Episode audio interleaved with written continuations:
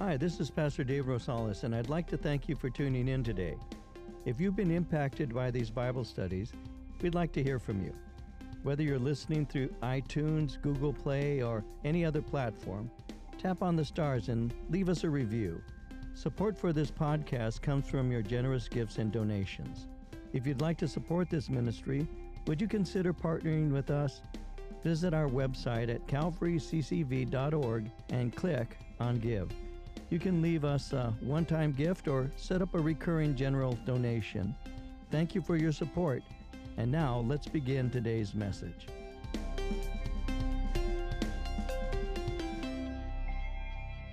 So here we are, John chapter 19. Let's begin reading together here in John 19 at verse 28. I'll read verses 28 uh, through 30, and uh, we'll get into our study. John chapter 19, beginning at verse 28, reading to verse 30. John writes after this Jesus, knowing that all things were now accomplished, that the scripture might be fulfilled, said, I thirst. Now, a vessel full of sour wine was sitting there, and they filled a sponge with sour wine, and they put it on hyssop, put it to his mouth. So when Jesus had received the sour wine, he said, It is finished. And bowing his head, he gave up his spirit. Now, notice how it begins in verse 28, how it says, Knowing all things were now accomplished. When it says, Knowing all things were now accomplished, these are the things that would, would pertain to uh, Jesus' uh, death on the cross. It would pertain to him yielding up his life for the salvation of, of the world. Uh, this is this the purpose of God in sending his son is now assured of accomplishment. Remember back in John in chapter 3 in verses 14 and 15 how, how we read Moses lifted up the serpent in the wilderness.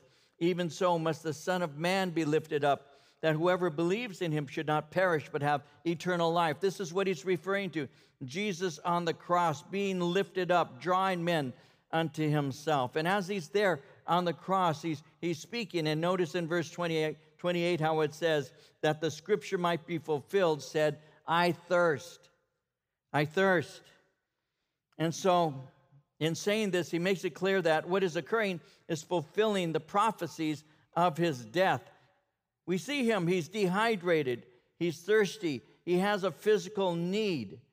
And that helps us to realize that, that he went through things that we too have gone through, and he understands us, having gone through similar things himself. And so there he is thirsting, revealing his humanity. And as this is taking place, verse 29 says, A vessel full of sour wine was, was sitting there, and, and they filled a sponge with sour wine, put it on hyssop, and put it to his mouth. So his words, I thirst. Well, these are fulfilling the prophecies related to his death, even his words and, and what he's going through is, is fulfilling messianic prophetic scripture. When you look in the Old Testament, there are, there are hundreds of scriptures that pertain to the coming of Messiah, uh, where he's going to come from, where he's going to be born, things that will take place in his life. And, and what happened on the cross and all. And so when you begin to look at the Old Testament, you see many prophetic scriptures, and, and one of them would be Psalm 69, verse 21, where it says, They also gave me gall for my food, and for my thirst, they gave me vinegar to drink. And so that's what they're doing right now. There, it says when verse 29 speaks of a, uh, a vessel full of sour wine, it's another way of speaking of vinegar. They gave me vinegar for my thirst. In, in Psalm 22, another uh, mess, messianic psalm, it says in verses 15 through 17, My strength is dried up like a potsherd, and my tongue clings to my jaws. That's another way of, of showing dehydration, of thirst. You have brought me to the dust of death. Dogs have surrounded me. The congregation of the wicked has enclosed me. They pierced my hands and my feet. I can count all my bones. They look and they stare at me. And so Jesus is speaking concerning those things that were accomplished his death on the cross. Salvation is being accomplished through him dying on our behalf. And in doing so, he's fulfilling scripture, prophetic scripture related to these events. And so, as this is taking place, they, they fill the sponge with sour wine, they put it on his, put it to his mouth. That moistens his mouth. And it says in verse 30 So when Jesus had received the sour wine, he said, It is finished. And bowing his head, he gave up his spirit. The vinegar was used to moisten his mouth. It gave him an ability to speak his last words that he'll be speaking. And he says, It is finished. Uh, the words, it is finished, is really a single Greek word, tetelestai. And, and what it literally speaks of is paid in full. Uh, we, to this day, if you have uh, a bill that you're paying, perhaps you bought something on credit or whatever, when you finish your payments, you may be getting a, um, a receipt, and, and it, they used to stamp it, perhaps they still do, and it would be in a red stamp, interestingly enough, paid in full. And that's what Jesus was saying. It is, is, it is finished, it is paid in full. Now, when he cries out paid in full, he's referring to redemption. Now, that word redemption is a word that we believers use all the time. We speak of the redeemed, we speak of the process of redemption. This, this nation that we, that we live in uses this biblical term for a variety of things quite often. So when Jesus is speaking of, of, of something being paid in full, he's speaking of, of redemption. That, that word speaks of a release. It's speaking of a release, and the way it was used during that day was a release from captivity. That's what the word could literally mean. It would be used to speak of paying a ransom for the release of a prisoner, especially the release of a slave. Remember that during New Testament times, Rome had approximately six million slaves. And so, if I were a Roman citizen and I had a friend who was in slavery, I could redeem him, I could purchase him, I could pay the price, I could set him free. And, and that's what Jesus did. He paid the redemption price. And he did that when he died on the cross. When you think of redemption, if you take notes, you might want to note this. Redemption includes at least three things. Redemption includes the fact that we are redeemed from something. You are redeemed from something. We have been redeemed out of the slave market. We were slaves to sin. We were bought out of that slave market. We're redeemed from something. We were slaves of sin and we've been bought by the blood of Christ. You see, the second thing is because we have been redeemed from something, we have been redeemed by something. As mentioned, the blood of Jesus Christ. That is the purchase price. Ephesians 1 7 says, In him we have redemption through his blood, the forgiveness of sins according to the riches of his grace. It wasn't by gold or silver or anything that has monetary value that we were purchased by. We were purchased by the precious blood of Christ. And so we have been redeemed from something the marketplace of sin, the bondage of sin. We've been redeemed by something, the blood of Jesus Christ. And we are redeemed to something. We've been redeemed to a state or a condition of spiritual freedom. Because even as we've already seen in the Gospel of John, we at one time were, were called slaves to sin. Remember in John chapter 8, verses 34 through 36, how how Jesus said, Most assuredly, I say to you, whoever commits sin is a slave of sin. And a slave doesn't abide in the house forever, but a son abides forever. Therefore, if the Son makes you free, you shall be free indeed. Slaves to sin in, this, in the um, marketplace of sin, set free by the blood of Jesus Christ. And this all comes through Jesus, not by works of righteousness which we've done, but according to his mercy. He saved us and he washed us. And that's how he did it through the blood of Christ. And when Jesus is there on the cross, as we see this taking place here, he's accomplishing his Father's will. He's performing that which he had been sent to do. Remember how he, did, how he had said in John 10, verses 17 and 18, Therefore my Father loves me because I lay down my life that I may take it again. No one takes it from me, but I lay it down of myself. I have power to lay it down, and I have power to take it again. This command I've received from my Father. So Jesus accomplishes the will of the Father, performing what he's been sent to do to give up his life for the ransom of many. And so Jesus says, It is finished.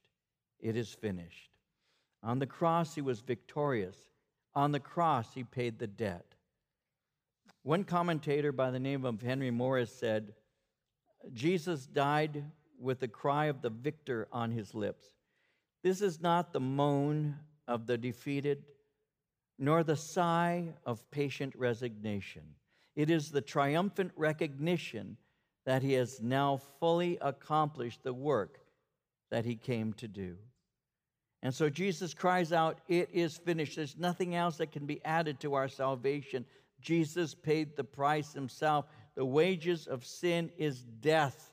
So Jesus took it upon himself in order that we would be set free because we have been slaves to sin. And so when he's on the cross and he cries out, I thirst, he's revealing his humanity, how he identifies with us. He's revealing that he has a need that can be met, but he requires something. They give to him something to moisten his mouth so that he can say, It is finished. And as he does that, in verse 30, it says, When Jesus received the sour wine, he said, It is finished. And bowing his head, notice, he gave up his spirit. He gave up. Now, the word bowing, when it says bowing his head, bowing his head is really an expression that is used when someone is going to bed. In Matthew chapter 8, verse 20, Jesus said to him, Foxes have holes, birds of the air have nests, but the Son of Man has nowhere to lay, to bow, to recline his head. It's a picture of actually putting your head down on a pillow, if you will, and going to sleep.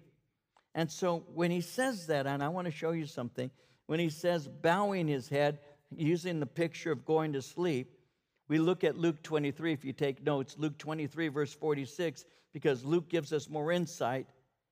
And in Luke 23, 46, it says, When Jesus had cried out with a loud voice, he said, Father, into your hands I commit my spirit. Having said this, he breathed his last. When it says, into your hands I commit my spirit. These words are taken from Psalm 31, verse 5. These words were part of the evening prayers for centuries, and they may have been part of Jesus' evening prayer when he would go to sleep, even as a child, that he would say, Father, into thy hands I commit my spirit. And it says that he had bowed his head, a picture of him laying his head on a pillow. And it says he gave up his spirit, which shows us that it was a willing death, not a martyrdom. But what is especially touching to me, and since I first discovered this in my studies and all, it's always moved me how that Jesus prayed this prayer as he was laying his head using the cross as his pillow. As he was accustomed to pray every night, Father, into thy hands I commit my spirit. He prayed that same prayer for one last time. And somebody pointed out that Jesus died with a psalm on his lips as he gently and he peacefully and he willingly died. Can you imagine what Mary must have thought? How Mary must have even felt as she was watching her son and what they had done to him. And as she was there at the cross along with John and a few other ladies. Can you imagine how Mary must have felt when she heard him as he was crying out, I thirst, and, and the other things that he's saying? And then to hear him pray and to hear him say, Father, into thy hands I commit my spirit. Can you imagine that she perhaps had heard him at night when he would go to bed from the time he was a little guy until he had left to go in ministry? How that would have rung in her ears and it would have moved in her heart to hear her son praying, Into thy hands I commit my spirit. And as you picture Jesus there on the cross, and as he's about to dismiss his spirit, you see him gently lay his head to the side, if you will, and, and the cross becomes his pillow. And as he used to lay his head on a pillow at night when he went to sleep with those words on his lips, even so, now he's doing the same thing, but this time on a, on a rough wooden cross. And he lays his head down. Now, Mark tells us something in Mark chapter 15, verses 38 and 39. It says, The veil of the temple was torn in two from top to bottom. When the centurion who stood opposite him saw that, he cried out like this and breathed his last. He said, Truly, this man was the Son of God. The veil, Mark says, was torn. It was torn in two from the top to the bottom. When you think of a veil, think of something that's much bigger than you can imagine. The veil separating the holy place from the Holy of Holies was 60 feet long, it was 30 feet broad, and it was as thick as a palm breadth. That's how big and how thick it was. And what happened is the temple veil was torn, and it was torn from the top to the bottom, which is a picture of the Lord tearing that veil and opening up access to Him through Christ. You see, the veil in the temple reminded man of his separation from God. Hebrews chapter 9, verses 6 and 7 said, The priests entered regularly into the outer room to carry on their ministry, but only the high priest entered the inner room, the Holy of Holies, and that only once a year, and never without blood, which he offered for himself and for the sins the people had committed in ignorance. So that veil is torn, God Himself tearing it at the death of His Son Jesus Christ as He's crying out, It is finished. And now, this holy place, the place to meet with God, it's open to all. In Hebrews 10 19 and 20, therefore, brethren, having boldness to enter the holiest by the blood of Jesus, by a new and living way, which He consecrated for us through the veil that is His flesh. And so this is a picture of, of us having access to God. You see, Jesus was lifted up. And as he did so, and that veil is being torn, he's also drawing a centurion's attention to himself. And that's when the centurion says, Truly, this man was the Son of God. Remember in John 12 32 how Jesus said, I, if I'm lifted up from the earth, will draw all people to myself. The centurion wasn't a Jew, the centurion was a Gentile. But as this Gentile standing there seeing Christ die, he, he makes a statement, a testimony of what he's seeing take place. This one, this man, is the Son of God. And all of this is taking place as Jesus is there on the cross and he's bowing his head, dismissing his spirit. And therefore, verse 1, because it was, verse 31, because it was the preparation day, that the body should not remain on the on the cross on the Sabbath, for that Sabbath was a high day, the Jews asked Pilate that their legs might be broken and that they might be taken away. Preparation day is a technical term, it, it, it's a term for the day before the Sabbath. That would speak of Friday, which is the day before the Jewish Sabbath. But the Sabbath is called a high day. It's called a high day because it preceded one of the three important feast days. When you read the Old Testament, you'll see that there are three feast days in Deuteronomy 16, verse 16, that are what would be the most important feast days. It says, Three times a year all your men must appear before the Lord your God at the place he, cho- he will choose. At the feast of unleavened bread, the feast of weeks, and the feast of tabernacles. No man should appear before the Lord empty handed. This Sabbath is called a high day, it's a holy day amongst the days. Now, John makes it clear that bodies should not remain on the cross on the Sabbath. You see, the Romans had a habit of leaving bodies on the cross until that person died and the body could actually decay. They did it as a warning because if you were walking and they normally would have crucifixions by busy roads, if you were walking into the city or walking out of the city, it would be lined with, with corpses. And the corpses would be rotting there as a reminder to the people that they are not to in any way rebel against Roman rule. And so the Roman practice was to leave bodies on the cross and to allow them to decay. And that could take several days. But that isn't acceptable to the Jews, especially in this season they didn't want their, their Sabbath to be profaned by taking them down uh, on a Shabbat. And so they're asking, they're desiring that these people might, might die. And so notice it says, uh, because you had a thief on the right and the left of Christ, the Jews asked Pilate, the governor, that, that these people's legs might be broken in order that they might die quickly. Now, when it speaks of that, we need to remember these prisoners who had been crucified next to Jesus are still alive. So, to hasten their death, the, the soldiers broke their shin bones with an iron mallet. I don't know, have you ever hurt your shin bone? You know, it's one of the one of the places that hurts the most is your shin. When I was I was just sharing this with uh, with my my grandson Josiah just the other day. I was saying, you know, when I was 17, I was. Uh, oh, I'll tell you, it doesn't matter. Um, I said, you know, son. I said when I was 17, I said I had a couple friends of, of mine, and we, we were in gym together, gym class. So we made a decision we're not going to wash our gym clothes for the year. For the year.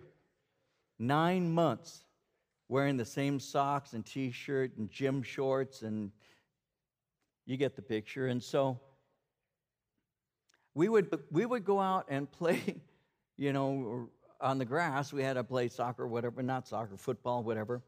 We didn't play soccer at that time, that came later.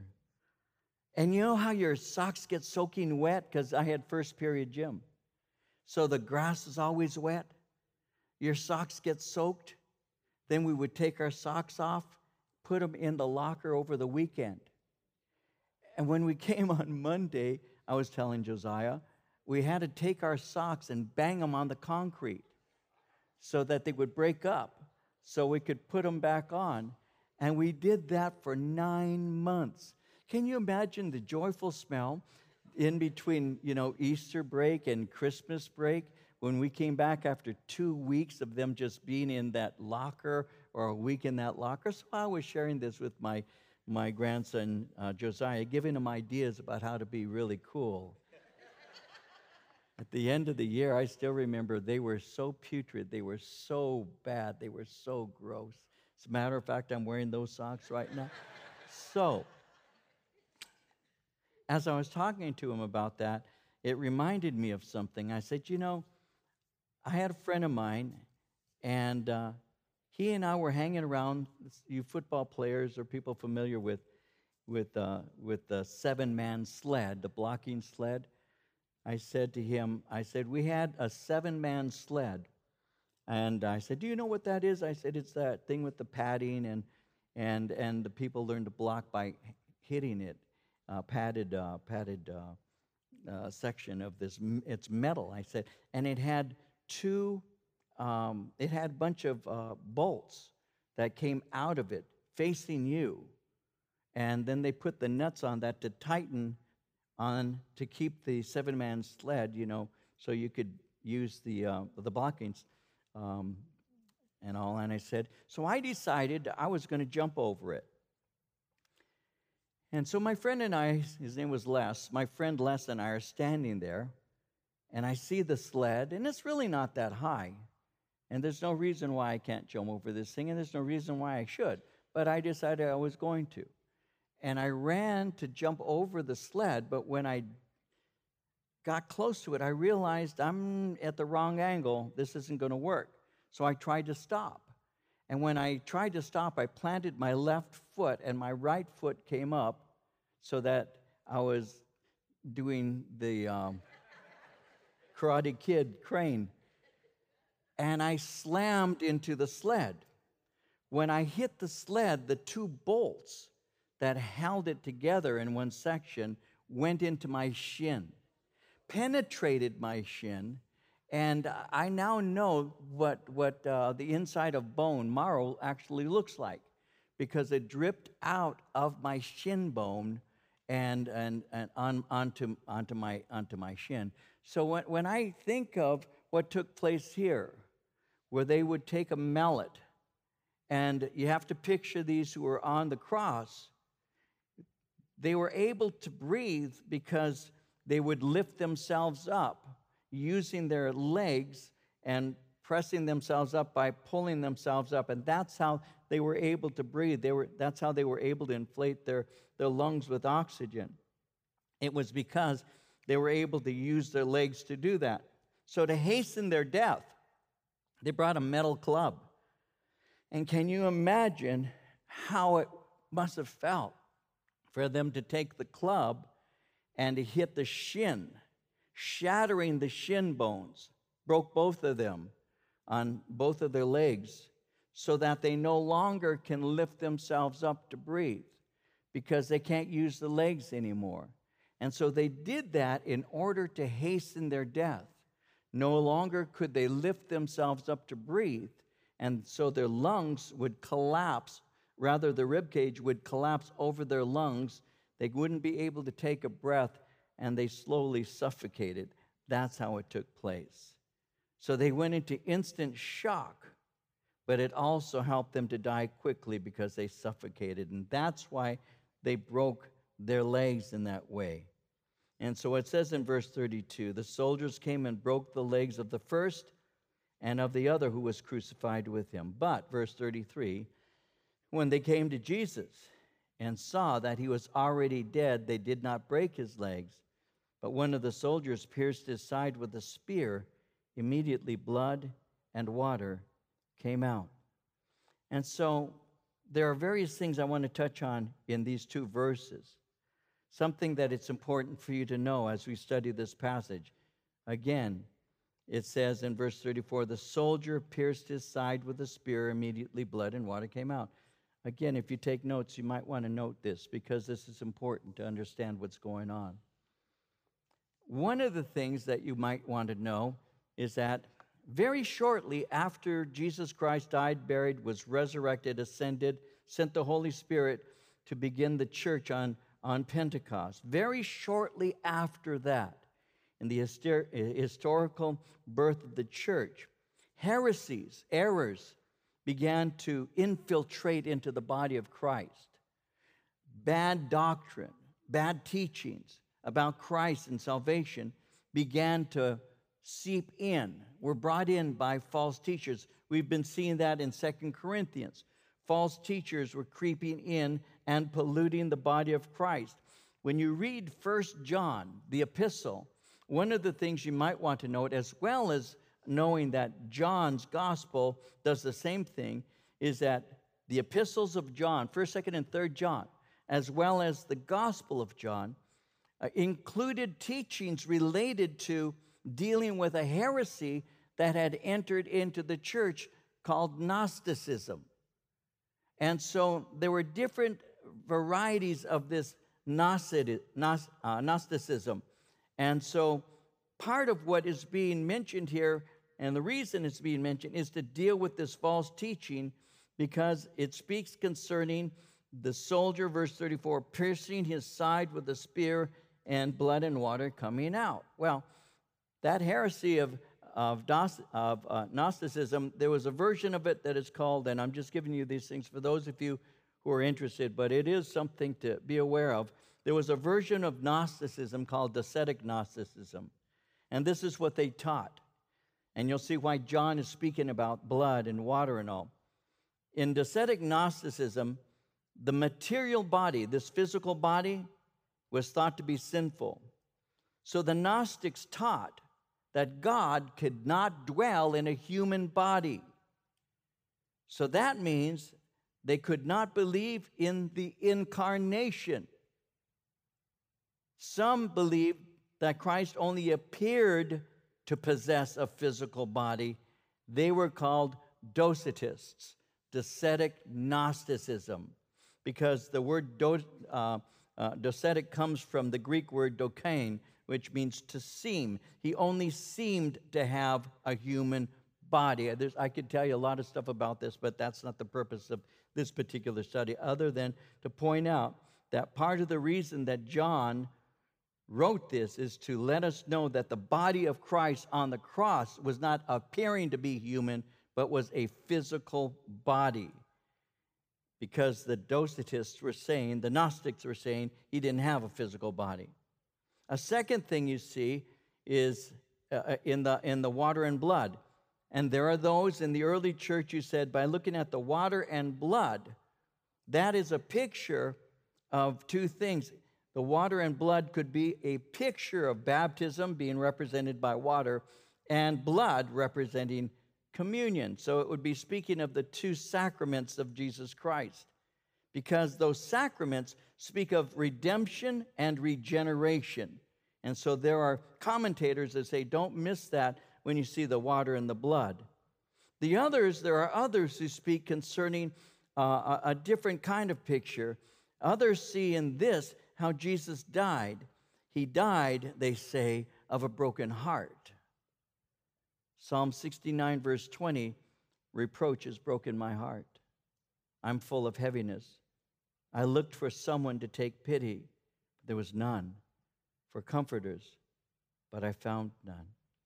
And so there are those who say this water and blood it shows a, a ruptured heart, and they say Jesus died of a literally died of a broken heart.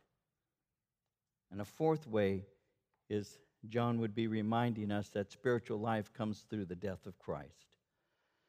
Blood and water, again, speaking of regeneration and speaking of the spirit filled life.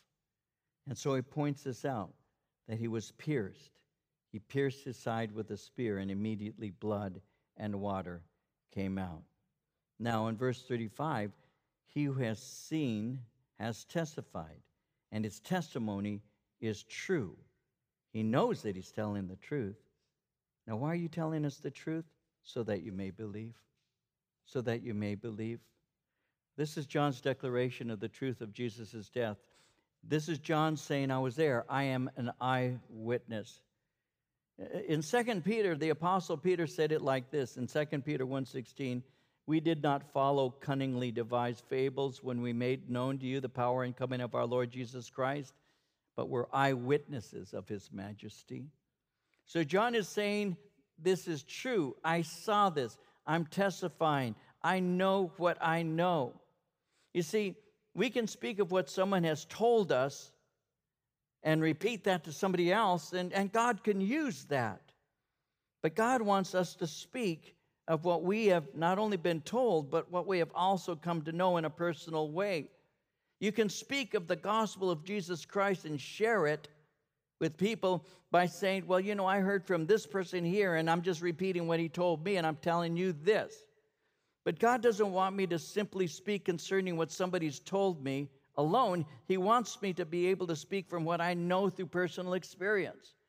Because as you get to know Him and as you live for Him, and He begins to reveal Himself in deeper ways to you through your fellowship with Him, your credibility as a witness grows. And you can say, I know that I know because God has worked through His Word by His Holy Spirit, has revealed Himself to me, and I want to share with you what I know, what I know about God. It's not just theory, it's not something I read, it's not something I listened to on a tape. It isn't any of that. It's what I have prepared and what I've grown to know, and it's what I've put into practice. And so John is simply saying, I know what I know. I saw this. I'm testifying. I was there. And that's what he's saying. He who has seen has testified. His testimony is true. He knows that he's telling the truth so that you may believe. I'm not just letting you know what I believe, I'm telling you this so that you will. I already believe. It's not enough that I believe. I want you to believe too. I want you to know the Lord. I want you to know how good God is. I want you to know how He provides through all things. I want you to know how He, he walks with you and He talks with you through His Word, how His Spirit will be your comfort. I want you to know you can have hope in the midst of darkness. I want you to have relationship with God in a way that, that, that you can cast your cares on Him, that you can know He doesn't forsake you, that you can have a relationship with Him. And I want you to know this in a personal level. Not talking about how He's been faithful to men like Billy Graham and Chuck Smith and others, but how He's been faithful to you, how He's worked in your life, how He's done what He has said He would do. That's a powerful testimony when you're able to say that. When you're able to say, you know, I was young and now I am old, and my God has never let me down. That's a powerful testimony. My God has been faithful all through the, my life. And he, so he wants us to, to know, and that's what he's saying. This is why I wrote this, so that you might know. You see, he told the truth. He told the truth, he's saying, so that you may believe, which was, by the way, the purpose of writing the gospel. And this ability to believe is, is a, a combination of, of hearing the testimony, movement by the Holy Spirit, and the declaration of the Word of God. Later on, when John wrote his, uh, his letter, um, first, uh, first John, in, in 1 John chapter 5, verse 13, this is what he said. He said, These things I've written to you who believe in the name of the Son of God, that you may know that you have eternal life, and that you may believe in the name of the Son of God, that you may know. It's not a matter of wondering or wishing, that you may know. I wrote you this so that you would have certain knowledge that you have life through Jesus Christ. That's why I wrote these things. And so that coincides with what he's saying here in verse 35 that you may believe. Verse 36 For these things were done that the scripture should be fulfilled. Not one of his bones shall be broken. And again, another scripture says, They shall look on him whom they pierced. He said, These things were done that scripture should be fulfilled. One was that not one of his bones shall be broken. Now remember, Jesus was called by John the Lamb of God who takes away the sin of the world.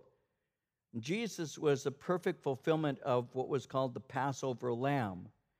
And when the Jews had Passover given to them by God, the Passover lamb was not to have any bones broken, according to Exodus chapter 12, verse 46. So, Jesus, as a fulfillment of that type, Jesus, as the Passover lamb who takes away the sin of the world, was not to have any of his bones broken. But a second thing is when he says in verse 37, they shall look on him whom they pierced. Now, when it says whom they pierced, it's speaking obviously of his crucifixion. And again, I had read this earlier. Psalm 22, verse 16 says, Dogs have surrounded me, the congregation of the wicked has enclosed me, they pierced my hands and my feet. So they shall look on him whom they have pierced, meaning he fulfilled that in his crucifixion. But it's interesting, and I'll give you an aside very briefly. One of the prophets, a man by the name of Zechariah, prophesied how Israel would react as a nation when they realized that they had pierced Jesus, and that is going to occur at the return of Christ.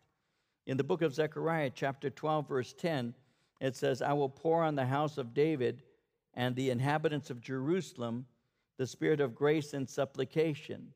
Then they will look on me, whom they pierced. Yes, they will mourn for him as one mourns for his only son, and grieve for him as one grieves for a firstborn. They will look on me, whom they have pierced. There was a Jewish prime minister by the name of Golda Meir. And Golda Meir was speaking to, to a Christian, an evangelical, Bible believing Christian. And the Christian asked uh, Golda Meir, because Jews, I don't know if you know this or not, but part of their educational system is that they, uh, they are taught the Old Testament in school. And so and that's been going on for a long time. And Golda Meir was familiar with Scripture. And so this uh, Christian was speaking to her, and he said to her, in the book of Zechariah, in chapter 12, verse 10, who, who is speaking when it says they will uh, look on me whom they have pierced? And uh, Golda Meir said, Well, they're speaking of God. And he said, May I ask you a second question? And she said, What? And he said to her, When did you pierce your God? Because Jesus Christ, God in the flesh, was pierced on the cross. And it caused, he, he says, his testimony is, is that it took Golda Meir, uh, Golda Meir back for a moment. And she began to think about that because she knew who was being spoken of in the scripture, but had never attributed that to Messiah Jesus, who had been pierced while on the cross, which fulfilled the scripture when it speaks concerning that they shall look upon him whom they have pierced. John saw that.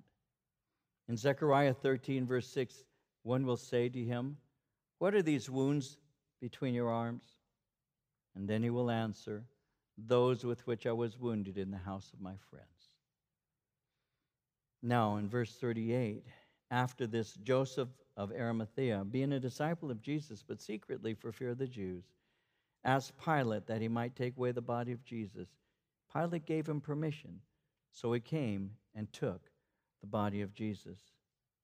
Now, Joseph is mentioned here, but as you notice, there's not a lot of information concerning him at all. You have to go to the other Gospels to get information of Joseph of this place called Arimathea. He was uh, a council member in the Jewish Sanhedrin, but he's also referred to as a secret follower of Jesus Christ. In, in Luke, if you take notes, Luke 23, verses 50 through 52, it says, Behold, there was a man named Joseph, a council member. He was a good and a just man. He had not consented to their decision, indeed. He was from Arimathea, a city of the Jews, who himself was also waiting for the kingdom of God. Well, this man went to Pilate and asked for the body of Jesus. He had been a secret disciple, but Jesus' death affected him deeply. Remember how Jesus had told his disciples, You will forsake me this night and you will flee. Well, his apostles had forsaken him, but Joseph actually became courageous. And in this, you see that he no longer is what would be called a closet disciple. He was willing to be openly identified with Jesus Christ. You know, I believe today that there are quite a number of, of silent Christians a lot of secret disciples, or quite a number, who will not admit that they have a relationship with Christ. They're secret closet believers, quite a number of them. You know, I think that's been true probably for a very long time. I know it was true when I was going to school as a young man many years ago. It was true then. I'm sure it's even more true, if there's such a thing, today. Where you, you have a belief in Christ, you just don't admit it, you just don't speak about it, you're not open about it. You keep it to yourself. You're, you're, you're willing to speak about it when you're with people who are of like mind, like opinion, but because there is such a cancel culture today, because people not only dislike what you're saying, but sometimes can be angry and sometimes can be violent and physical, there are quite a number of people who, who are silent about what they believe. They're silent about the things of, of Christ. They don't tell their friends, they don't tell anybody because they don't want to be canceled. They don't want somebody to, uh, to invalidate their existence and to, to minimize them as a person. And so they, they don't say anything. They'll come to church and they'll, they'll go to a Bible study, but the idea of actually opening your mouth and sharing, it, it's a, a frightening thing to do. One of the things that I really believe we need to do is take courage in the Lord because if, if I don't speak, who's going to? If I don't open my, my mouth and share what the Lord has given to me, then who's going to? There were a lot of times when I would be in a class, a lot of times, even to this day, there can be opportunities that I'm given that I have to be aware of and have to pray about and ask the Lord, give me wisdom. Should I open my mouth? Should I say something? Am I the person who should say something right now? I still do that to this day. I've been doing it since I was a young believer. Lord, do you, have, do you, do you want me to speak? You know, there's some people in the body of Christ, the body being a body. You know, there are some people who have ears, they're, they're the hearer. What do I mean by that? Well, there are some people who have a compassionate heart, they have ears, and somebody has a problem, and, and that person will come up to this person and will speak and share, and they've got ears. They're like their ears in the body of Christ. And, you know, I feel this, and, and their heart is touched and all that. But there are other people like me who are mouths. And you open up and you talk and, you, and you'll share. And, and, that, that, and it isn't because you want to, by the way, it's because you have to. It's because there's something inside of you that will not allow you to remain silent.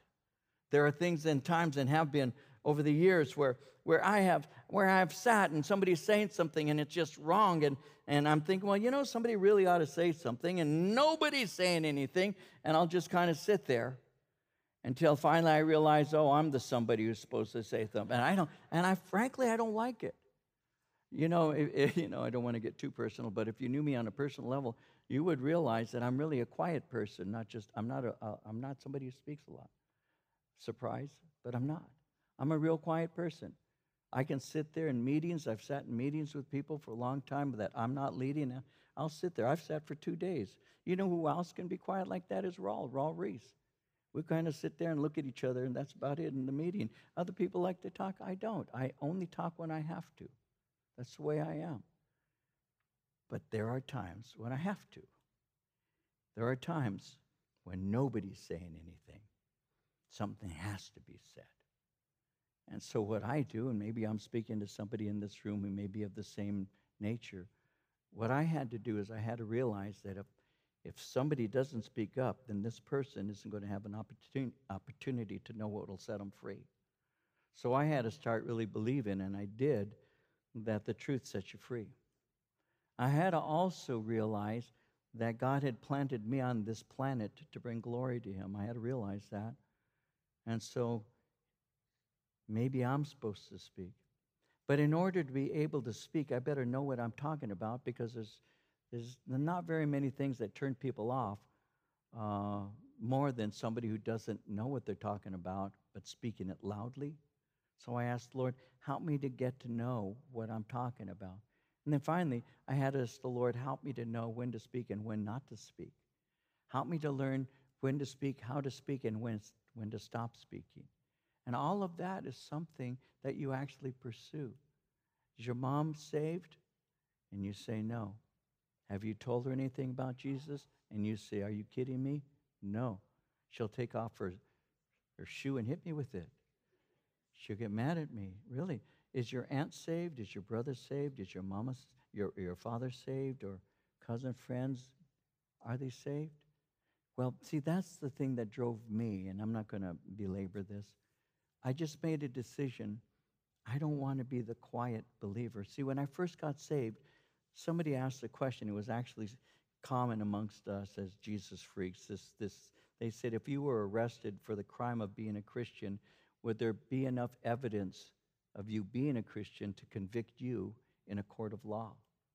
Would there be enough evidence? Would there be people who would be called up as witnesses who would say, This person's a Christian? Well, how do you know? Because they talk about Jesus all the time because they go to church, because they, they, they, they, don't swear anymore. They're, they're not stealing anymore. They're not out getting loaded anymore. They live a good moral life. I'd have to say, I believe this person is a Christian. See, that's how I want to live in such a way that if I were taken before a judge, the judge will say, guilty of being a believer. I don't want to be a quiet Christian. There are so many people who came out of different closets in our day. Christians have to start coming out of the closet also. We need to be open about our faith in Jesus Christ. We really do. Because if you don't say something, who's going to? Who is going to? I've said this before, I'll say this and then move on. How did I learn that the Lord was, was wanting me to speak or to share? Well, obviously, because His Word says to, but also my body would actually begin to literally vibrate. My body would shake. And because I was fighting the urge to say something. And my mom noticed it. We were in a Bible study. She invited me to go to, she was going to a study in Montebello in a small church. And she said, Dave, will you come with me to church? And I'd just gotten out of the military. And I said, Sure, mom. She says, I'm going to a midweek study. And I said, Fine, I'll go with you. So my mom and I drove to Montebello. I grew up in Norwalk. It was only a 10, 15 minute drive. And off we went to Montebello. I still remember this. I'm sitting in the Bible study seated next to my mom. And as I'm seated next to my mom, the teacher is saying stuff that's not true. Now, I'm only three and a half years old in the Lord. What do I know? Well, I knew more than that. And mama noticed this because my body started shaking, literally, physically shaking as I was sitting there. And she goes, What's wrong with you? What's wrong with you? I said, Something's got to be said. So something was. I didn't ever go back to that Bible study. So then I was standing at the door at my parents' house right around the same time. Somebody knocked on the door, and I opened it up, and it was a Jehovah's Witness. And again, I'm a new believer, and as I'm speaking to them, actually, I'm just, hello, how can I help you? And they say, we're with Jehovah's Kingdom and this and that. And they started sharing. My mom was standing there because mom was on the side watching, and my body starts to shake again. And I began to realize that, uh, kind of like uh, what you read in Jeremiah, where he said, I had chosen to keep my mouth shut, but I couldn't. Your word is like a, a fire, and it had to come out. And so I, I, I prayed a long time ago, guys, that and I prayed that thing, Here am I, Lord, use me. Here am I, like Isaiah said. When God said, Who will go for us? Here am I, Lord, send me. Have you ever prayed that? Have you ever? Oh, I encourage you to. Here I am, Lord. Use me. Here I am, Lord. You know, let me be a, a vehicle of, of bringing peace to people's lives. There's, there's no way that they're going to have peace without Christ. When you know Jesus, you have peace, but when you don't have Him, there, there's no peace. And, and, and so I didn't want to be a, a quiet believer. I came out of an era when Christianity had become quiet. And again, uh, some of you are too young to know that, but in, in the 50s and 60s, uh, Christianity had taken a back seat to so many things. It's very quiet. If you were a Christian, we would say that's your personal conviction. Don't tell me about it. Don't say anything to me about it. That's, I don't have a problem with you being a Christian. Just don't tell me. And so, what had happened is the church became quiet about our faith in Christ.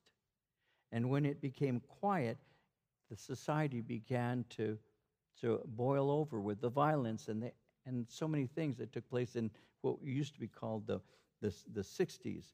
And so the Jesus movement was simply an awakening to the fact that we are to proclaim the message of the gospel as we live it. And we're to give it out through Scripture. We're supposed to tell people about Jesus.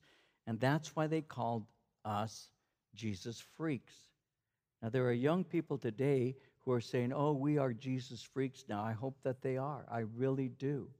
But some things are being counterfeited right now, and there are movements that are taking place where people are saying there's a new revival and there are new Jesus freaks. And, and I've seen some of the things that are being said and done, and I would have to say that no, a Jesus freak was not somebody who felt goosebumps when certain songs were played. A Jesus freak wasn't somebody who jumped real high because the Holy Spirit was all over him. A Jesus freak was somebody who loved the Word of God, lived it, and shared it with other people, and became a living testimony of what God does in a person's life.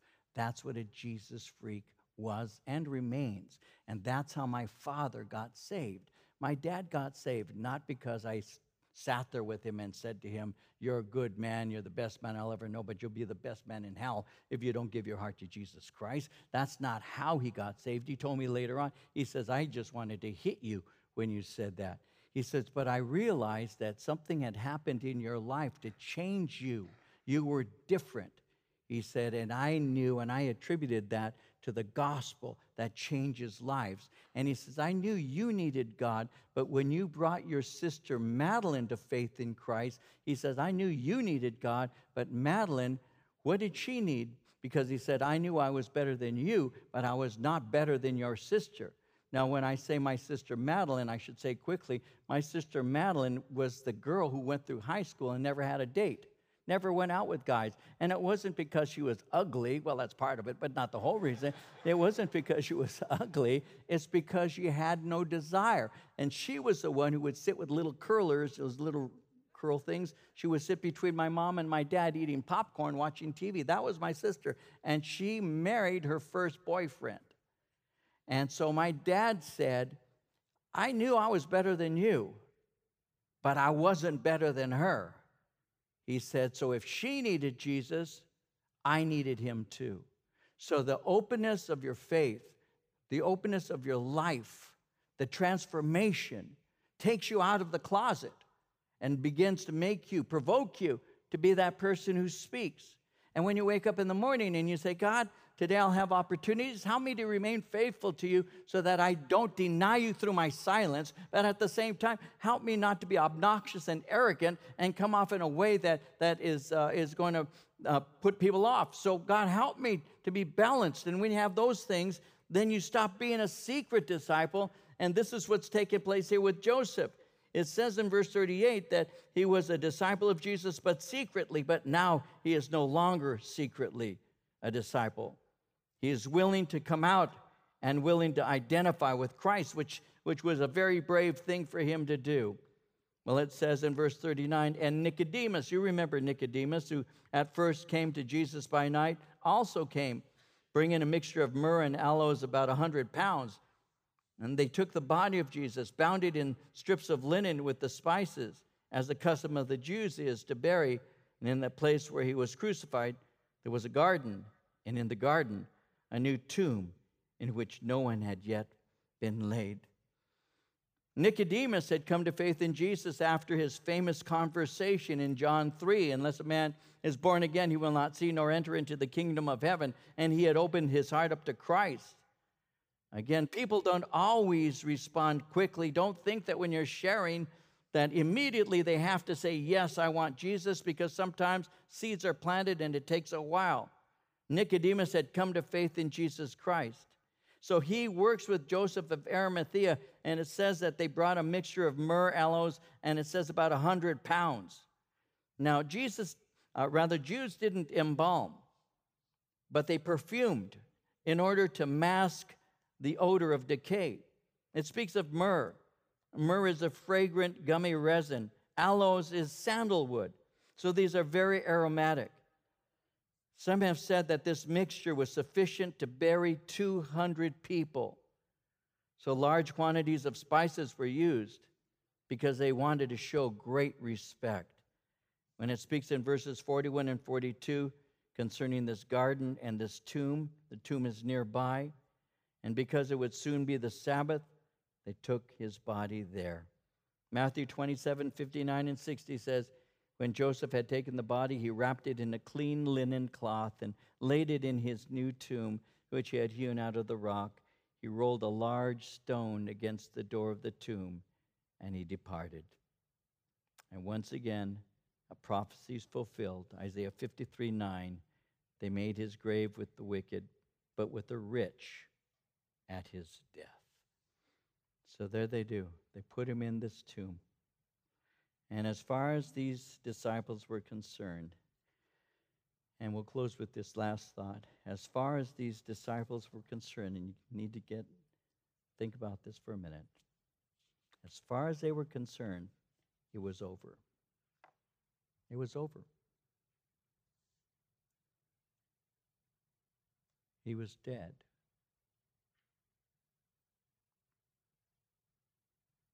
And with him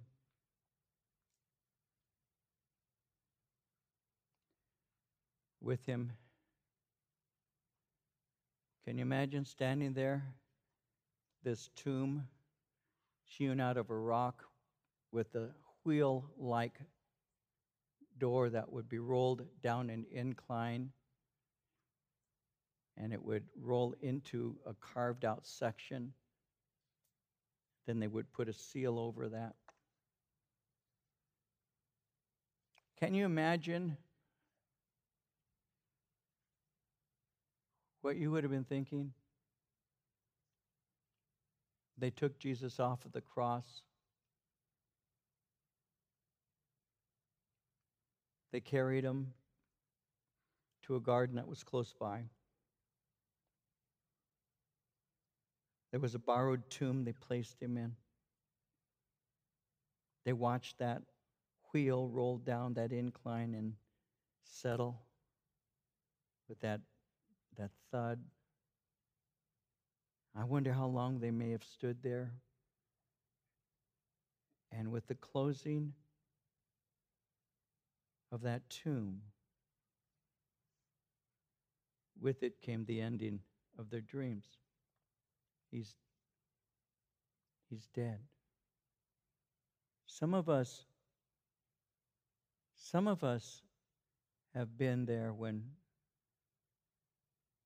someone we love very much has died. Some of us, many of us have. Been in the hospital room or been in the bedroom when they die. We've been there. I've been there. Some of you have.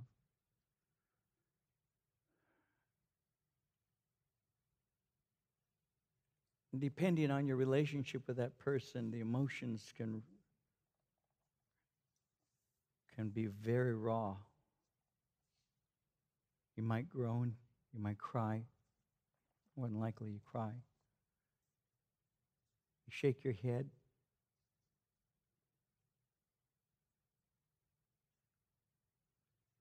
You go into denial. This can't be. This this can't be. There was. Can you imagine? Please try. This man walks on water. This man feeds thousands with fish and bread. This man casts out demons. This man causes winds and waves to cease by simply saying, Shut up. Because the literal, when he said, Muzzle yourself, is another way of saying he said to the wind and the wave when it was storming and he was there, Be muzzled, shut up. We've seen that. We've seen it when the men of the Gadarenes came rushing out of the tombs. We've, we've seen it. We, our hearts froze within us as they approached, and yet Jesus was able to not only calm them, but he delivered them. There's nothing this man can't do. He walks on water, calms the storm, he, he raises the dead. I've never seen him lose an argument with any of the intellectuals in Israel. Every time, every time they tried to catch him at his words, he made them look like fools.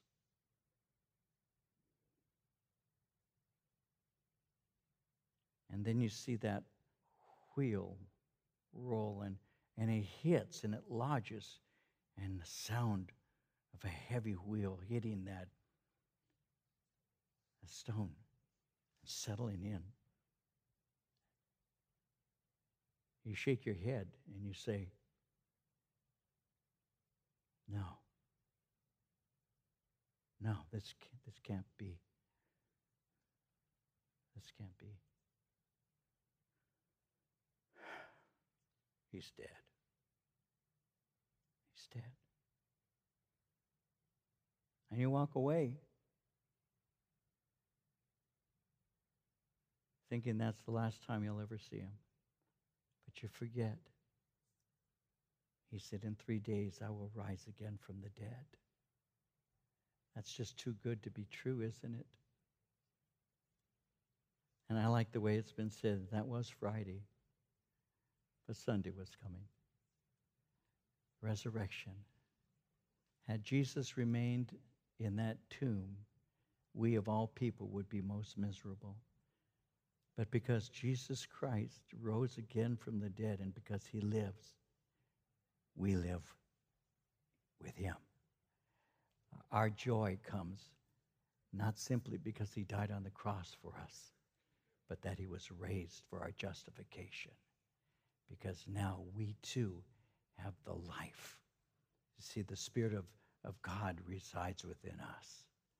And the Spirit who gave life to the dead body of Christ, Paul told, us, resides in us. We are the temple of the Spirit of God, and the Spirit of God dwells in us. He lives, and we live with him.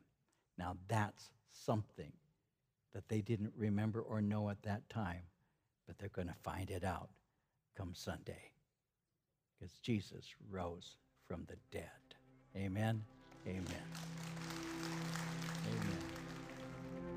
If you'd like to learn more about Pastor David or Calvary Chapel Chino Valley, please visit our website at calvaryccv.org. Thanks for listening and have a great day.